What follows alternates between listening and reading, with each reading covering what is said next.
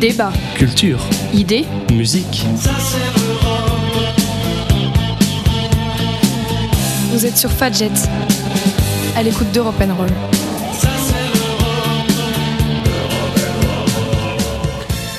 Bonjour à tous, vous êtes bien sur Fadjet à l'écoute d'Europe Roll pour une émission aujourd'hui consacrée à la plus belle des boissons, le vin. Mais avant cela, nous allons parler de politique avec toi, Marin, une petite minute soyenne sur le programme d'un parti. Oui, exactement. Bonjour à tous. Aujourd'hui, nous allons nous intéresser au Parti communiste français. D'après son dernier communiqué, le parti a pour mot d'ordre pour les prochaines élections En Europe, l'humain d'abord, pas la finance.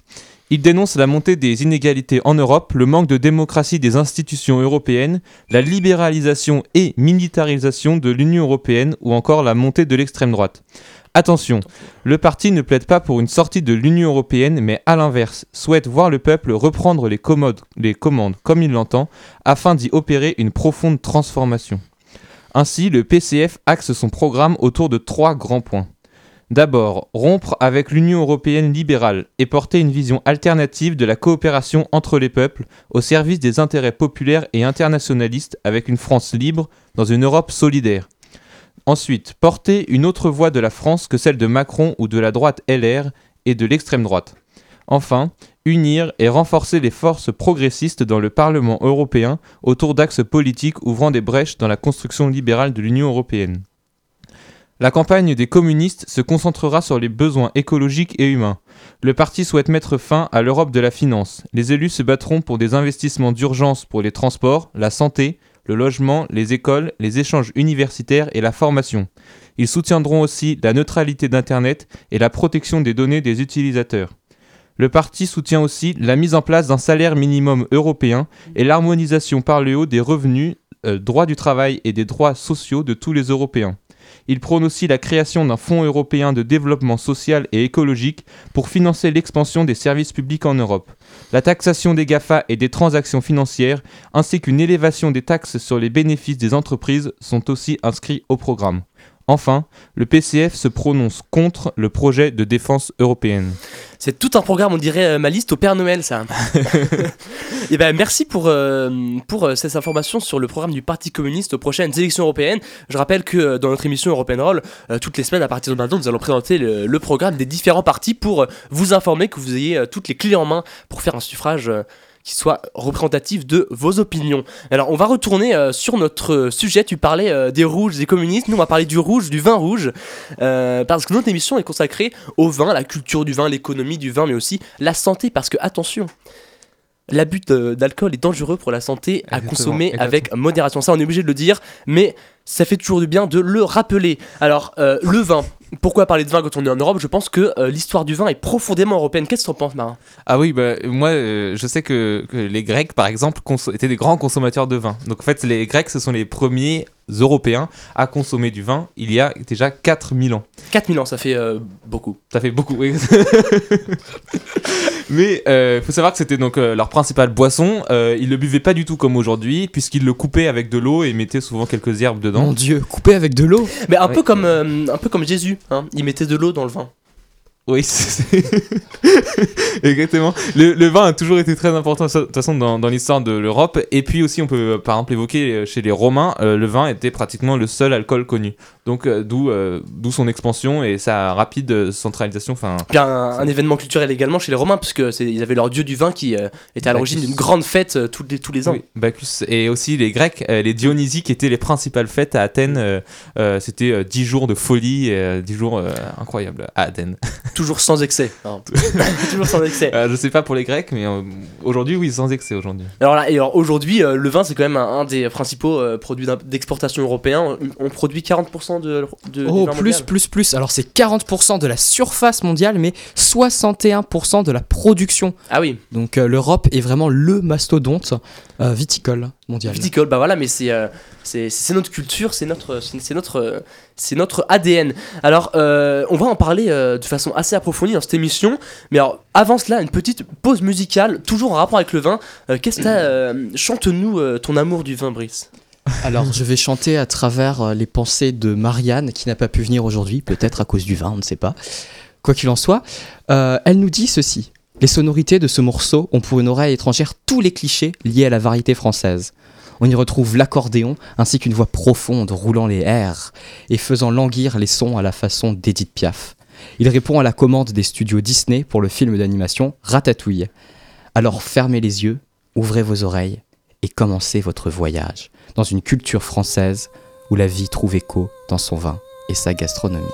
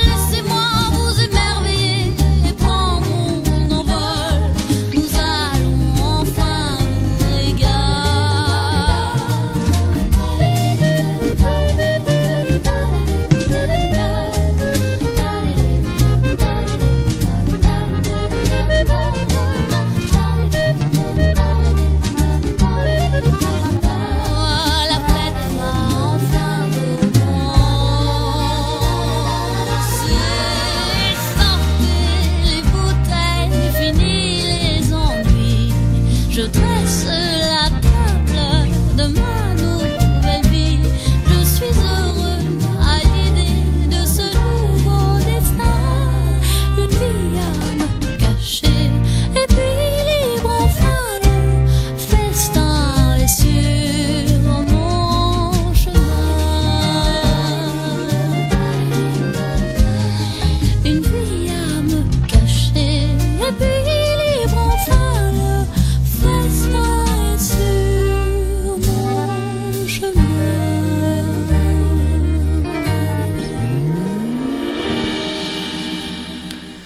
C'était la chanson Le Festin de l'artiste Camille qui est issue de euh, la bande originale du film Ratatouille, vous savez, la petite, euh, le petit rat qui se promène dans Paris qui fait de la cuisine. Enfin bref, c'était une chanson qui parlait du vin parce que c'est le thème de notre émission aujourd'hui et nous avons l'honneur, euh, que je dise l'honneur, l'immense joie de recevoir dans le studio Nouman Rajval qui est présidente de l'association œnologique Rouge et Blanc, Euh, c'est Rouge et Blanc donc, qui est l'association œnologique de Sciences Po. Euh, tu voulais nous parler justement de cette pratique, les associations œnologiques estudiantines. Et oui, alors les associations étudiantes d'œnologie ont la cote dans les écoles de commerce et d'ingé, comme dans les facs. C'est-à-dire que le bon vieux pinard est à nouveau dans le vent, et d'ailleurs on ne parle plus de vinasse, de piquette ou de bibine, mais plutôt de biodynamie et de montée en gamme. Les jeunes aiment le vin, et le vin est devenu sexy, à moins que ça, ça soit fait dans l'autre sens. Dans tous les cas, le vin a envahi le monde des 18-25. Il faut dire que les professionnels du milieu ont mis le paquet. D'un côté, le vin pas cher, celui d'été qu'on boit comme du petit lait, parfumé au pamplemousse ou à la framboise, enfin bref, très sucré, dans un packaging design et coloré, le tout pour moins de 7 euros. D'autre part, le vin qu'on déguste, qu'on fait tourner dans le verre, dont on analyse les arômes, l'attaque et la finale, la finesse des bulles, car oui, le champagne est un vin. Bref, les jeunes adultes s'embarrent également des vins de grande facture, à plusieurs dizaines d'euros la bouteille parfois, pour découvrir des terroirs et apprendre à apprécier le raisin fermenté. Le cheval de Troie qui a permis aux vins chers et réputés de pénétrer les amphis porte un nom, les associations étudiantes. Elles pullulent sur les campus et celles d'œnologie attirent les masses déchaînées, enivrées par la robe sombre et intrigante d'un Bordeaux ou le jaune safrané d'un Sauterne. Ces organisations estudiantines revêtent plein de formats différents, que ce soit en petits comités ou au cours de grands événements de dégustation, avec l'intervention de professionnels ou seulement armées de la bonne volonté des amateurs, elles s'ancrent pleinement dans cette régénération publicitaire du vin et même des vins. Et les maisons, coopératives et domaines de production ne sont pas que les chanceux hasardeux de ce changement de mode et de mœurs. Elles n'hésitent plus à recruter directement, à se rassembler en comité de promotion, véritable VRP de la grappe, et elles organisent une multitude d'événements à l'intention de ce public cible, en espérant convaincre les adultes de demain de craquer pour des bouteilles onéreuses d'ici quelques années. Sont, donc organisées des dégustations de grands standing, tout frais payés parfois, où l'on vante les mérites de ce spiritueux super français. Les fruits de cette stratégie sont déjà mûrs, prêts à être vendangés même. Un tiers des 18-24 en consomment régulièrement, juste derrière la bière, éternel adversaire céréalière qui convainc 41% du panel. Surtout, ce millésime s'annonce prodigieux. Car c'est un pari sur le long terme que d'investir sur les jeunes, et c'est vraisemblablement un pari gagnant. 68% 68% des jeunes adultes soulignent que leur consommation de vin a d'ores et déjà augmenté et continuera d'augmenter pendant les 5 prochaines années. Le vin, c'est donc un alcool qu'on laisse vieillir, comme ses consommateurs finalement. Merci beaucoup Nolwenn pour euh, cette belle chronique sur les associations étudiantines de vin. Mais alors, tu es présidente de l'association CRB à Sciences Po. Euh, comment est-ce qu'on devient président d'une association euh, d'œnologie Tu as des connaissances particulières? Pas du tout. Euh, à Sciences Po, le choix du format, c'est des amateurs qui parlent à d'autres amateurs.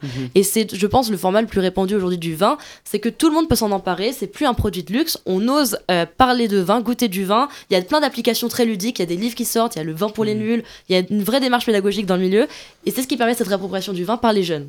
Et donc, il n'y a pas besoin d'une méthodologie particulière euh, de. euh, Il y a des bases sur la dégustation qu'il faut connaître, qu'on peut lire, mais c'est assez simple et ça reste accessible. Le vin, de toute façon, c'est avant tout de l'entraînement et c'est beaucoup de perception, de sentiments très personnels. Il n'y a pas de notes, il n'y a pas de mauvaise dégustation ou de mauvais goûteurs. Il y a juste des gens qui aiment le vin et qui partagent cette passion.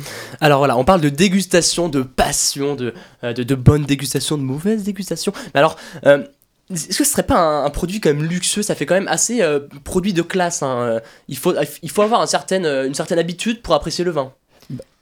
Pour rejoindre ce que disait euh, il y a quelques secondes, en effet, en fait, il y a une démocratisation du, plaisir lié au vin. Parce que, en fait, la, consommation était très polarisée avant. On avait des classes bourgeoises qui buvaient ces, ces grands crus, tandis que les autres buvaient cette piquette à, de 3 euros. Tandis qu'aujourd'hui, elle a, elle a tendance à se resserrer et avoir une homogénéisation euh, de la consommation, du type de consommation dans la population. Donc, il semblerait que ça évolue dans le bon sens. Oui, on peut rajouter quelque chose par exemple sur euh, euh, euh, la sociologie du vin et qu'est-ce que le vin ça représente pour nous. Et en fait c'est avant tout une affaire une affaire de famille le vin.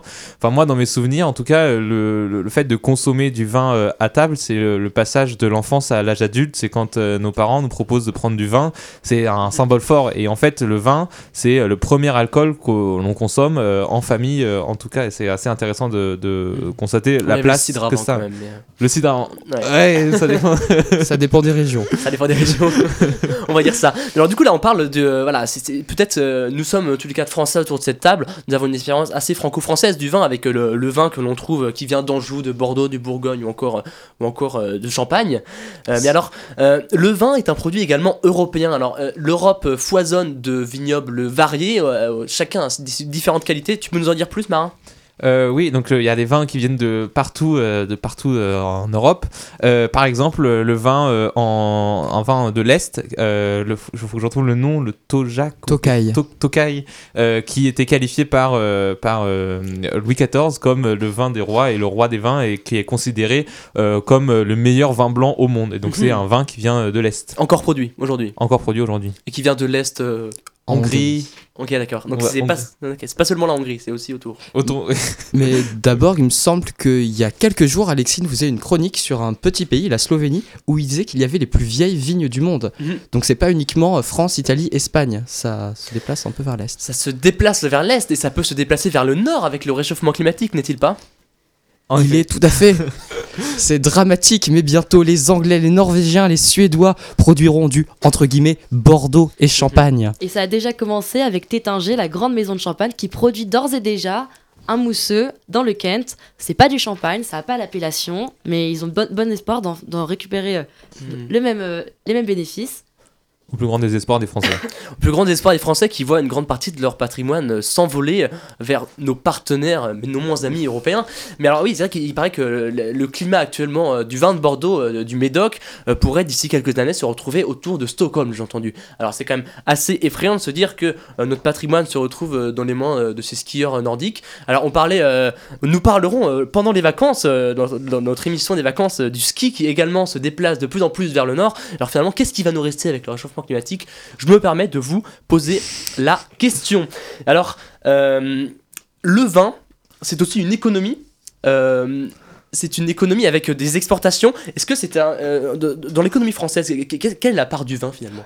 La part du vin est véritablement énorme. En fait, tout simplement, dans les secteurs commerciaux excédentaires de la France, le vin est en très bonne position, il est en deuxième position, En C'est-à-dire qu'on a- stock, en volume? Euh, en, en argent. En argent, Non, oui, en-. C'est-à-dire qu'on a d'abord euh, l'aéronautique avec forcément des milliards et des milliards, et directement après, avant les cosmétiques, avant tous les autres secteurs, on a le vin. Le vin, donc un, un produit euh, cocorico super français. Euh, Et puis, on, on peut aussi rajouter le fait que le vin, c'est quand même un, un élément indispensable du soft power euh, français et européen. Donc, on imagine, Mm. on n'imagine pas la France sans son vin. Alors euh, oui, euh, que ce soit un avantage ou un inconvénient, parce qu'on connaît tous euh, le fameux cliché euh, du français en marinière avec son petit béret, sa baguette et sa bouteille de vin. Le français est forcément un alcoolique. Est-ce que c'est Euh. un cliché, le français qui boit du vin?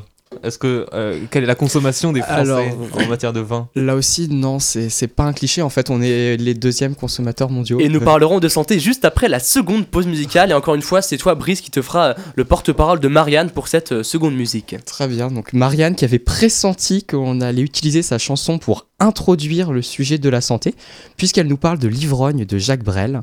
La découverte de nouveaux horizons passe aussi par la redécouverte de ceux-ci. Je voulais donc redécouvrir ce morceau avec vous. Il n'est certes pas le plus connu de Jacques Brel, mais c'est avec plaisir qu'on écoute la plainte de l'ivrogne.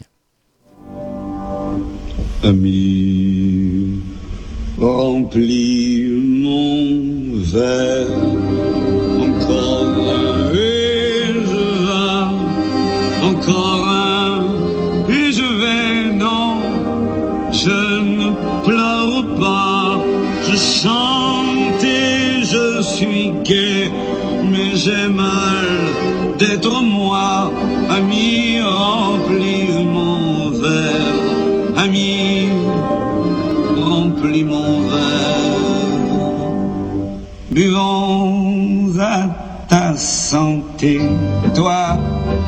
sais si bien dire que tout peut s'arranger, qu'elle va revenir.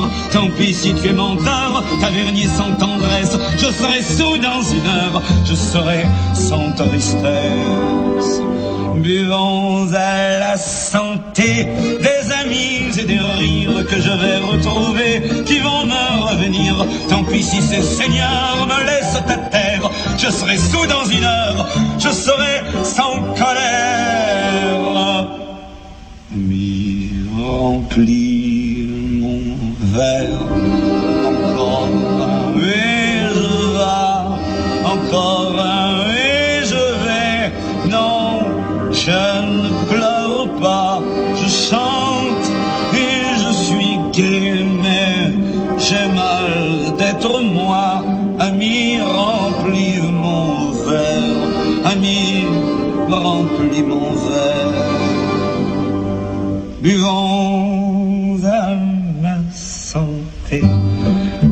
Boive avec moi, que l'on vienne danser, qu'on partage ma joie, tant pis pour les danseurs. Je suis seul sous la lune, mais serai sous dans une heure, mais serai sans rancune. Buvons aux jeunes filles qu'il me reste à aimer, buvons déjà aux filles que je vais faire pleurer, et tant pis pour les fleurs qu'elles me refuseront. Je serai sous dans une heure, je serai sans passion. Lui remplis mon verre, encore un, et je vais, encore un, et je vais, non, je ne pleure pas, je chante et je suis gai, mais j'ai mal d'être moi, ami, remplis mon verre, ami, remplis mon Buvons à la putain qui m'a tordu le cœur. Buvons à plein chagrin, buvons à plein de pleurs, et tant pis pour les pleurs qui me pleurent ce soir. Je serai sous dans une heure, je serai sans mémoire. Buvons nuit après nuit, puisque je serai trop laid pour la moindre Sylvie, pour le moindre regret. Puisqu'il est l'heure, buvons rien que pour boire. Je serai bien dans une heure, je serai sans espoir. Mais remplis mon verre, encore un oui je vas, encore un oui je vais. Non, je ne pleure pas, je chante et je suis gai, tout s'arrange déjà. Ami remplis mon verre, ami remplis mon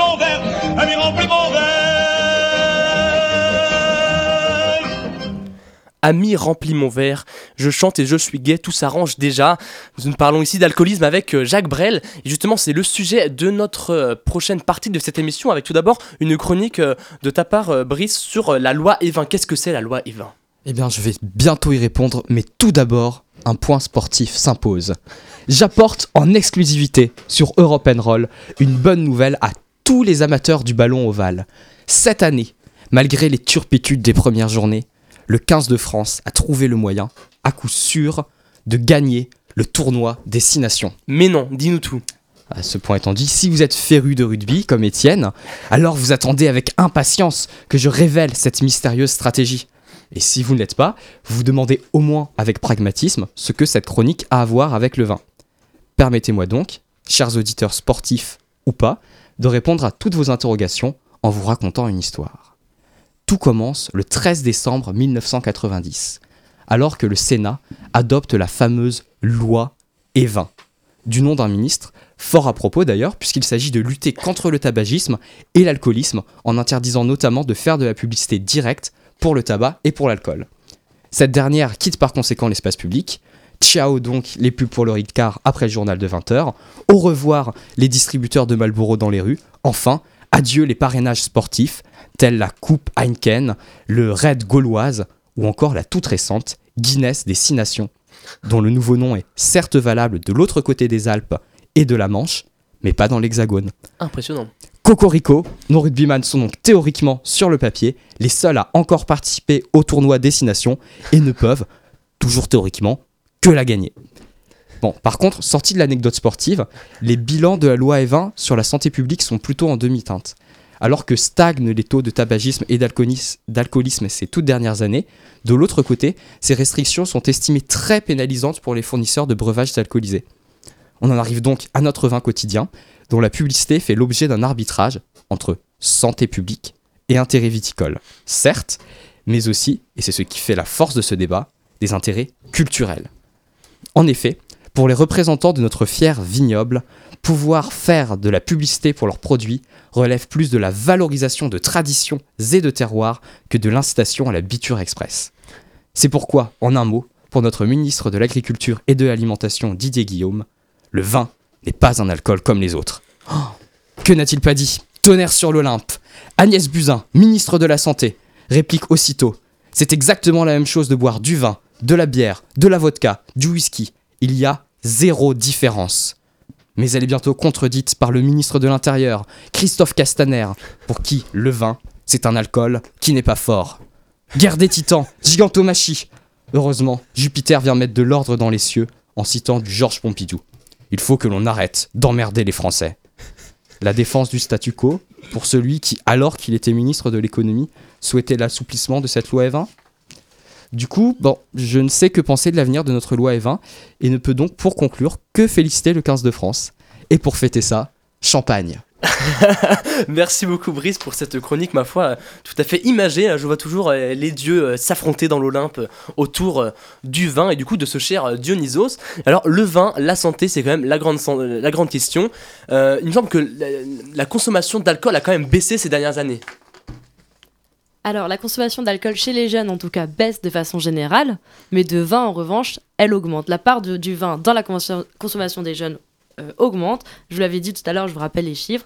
Un tiers des jeunes consomment régulièrement du vin, juste derrière la bière, à 41%.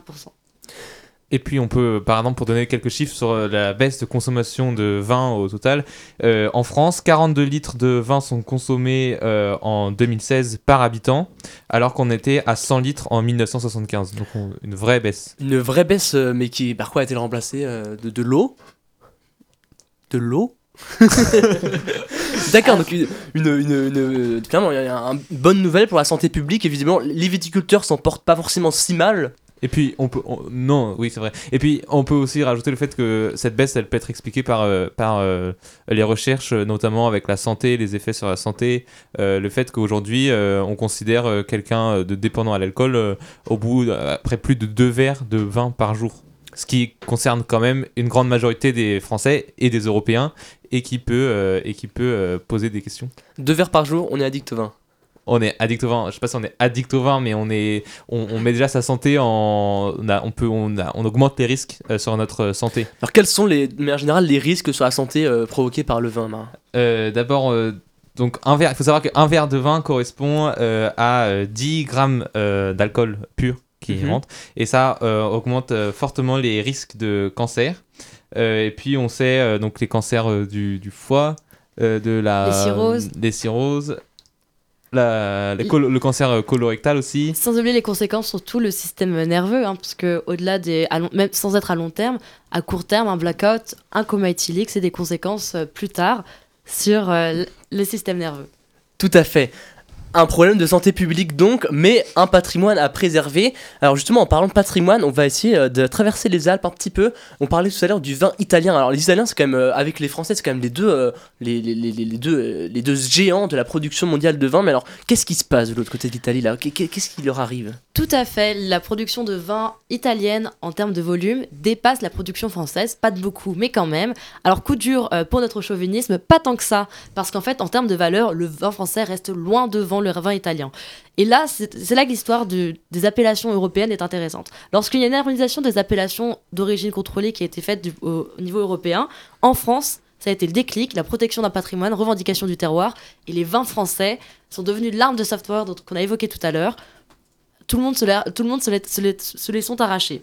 En revanche, en Italie, pas du tout les mêmes conséquences. Il y a une perte de qualité du vin. Chaque appellation a, la- chaque appellation a, correspond- a correspondu à Mhm. plus de plus de à une à plus de vin et moins bonne qualité. Et aujourd'hui, on se rend compte qu'il n'y a aucune harmonisation dans les vins italiens. Une appellation peut recouvrir des réalités bien diverses et très dur pour le consommateur de s'y retrouver. Et puis si on parle de, de l'Italie, euh, un peu une info euh, amusante, donc c'est pas vraiment l'Italie, c'est le Vatican. Il faut savoir que le Vatican c'est le premier consommateur, euh, si on parle en nombre, en quantité de vin par habitant. Parce que c'est le vin de Metz. Et- C'est le vin de Metz. ah oui. Et on y revient du coup au vin dilué avec de l'eau. hein. Vous avez Exactement. commencé cette émission en nous parlant des Grecs qui coupaient leur vin à l'eau. Euh, les catholiques aussi. À la Il y en a messe, de même avec les catholiques. On parlait euh, tout à l'heure euh, de, des problèmes environnementaux liés au vin, euh, la délocalisation euh, de nos vignobles euh, en Angleterre ou encore en Scandinavie. Mais alors, euh, il y a une filière bio qui se développe dans le vin qui est de qualité visiblement. Alors oui, en fait, ça répond à un problème fondamental qui était que le vin, alors que ce n'est absolument pas la première, la production, de la production des vignes ne représente absolument pas la première euh, production en termes de surface euh, agricole, c'était les premiers, les, les viticulteurs étaient les premiers consommateurs de produits phytosanitaires. Donc une fronde s'est levée, une fronde s'est levée contre cette, euh, contre cette surchimisation du, vin. Et de plus en plus apparaissent des nouveaux vins, des vins biodynamiques, des vins bio, des vins sans sulfite. Bref, plein de nouveaux vins euh, plus onéreux, avec des, avec des méthodes euh, à l'ancienne, comme biodynamique, ou alors qui suivent, les, les- qui se suivent les saisons, les solstices et les lunes, ou sans aucun, sans aucun produit chimique. C'est une, c'est une nouvelle offre qui est proposée et qui est en train de s'envoler. Et puis on parle du, euh, du futur du vin. Euh, pour vous donner une, une idée, euh, à Bordeaux, ils ont fait un cru 2050. Ils ont essayé de simuler euh, à quoi ressemblera le vin euh, Bordeaux euh, en 2050. Et euh, d'après euh, les experts, c'est buvable mais décevant. En fait, euh, Ouh là là, que de mauvaises nouvelles pour cette fin d'émission. Euh, Quelqu'un a une petite bonne nouvelle quand même pour remonter le... En Bretagne, on recommence à planter des vignes, donc peut-être qu'on n'aura plus de vin dans le Bordeaux, mais à nouveau en Bretagne. D'accord, donc plus, il ne sera plus le, le cidre breton, ce sera le, Le quoi le, le- Le le- rouge, Bordeaux. le Sauvignon, euh, le Sauvignon breton, le, le Cabernet breton. Eh bien, euh, nous verrons ça dans les années à venir. Nous arrivons déjà à la fin de cette émission qui, nous l'espérons, vous aura enchanté et aura fait vibrer vos papilles. Euh, N'hésitez pas à nous retrouver comme d'habitude sur les réseaux sociaux, Facebook, Vimeo, Twitter, et puis à la semaine prochaine pour une émission bien intéressante consacrée au sport d'hiver en Europe. À la semaine prochaine.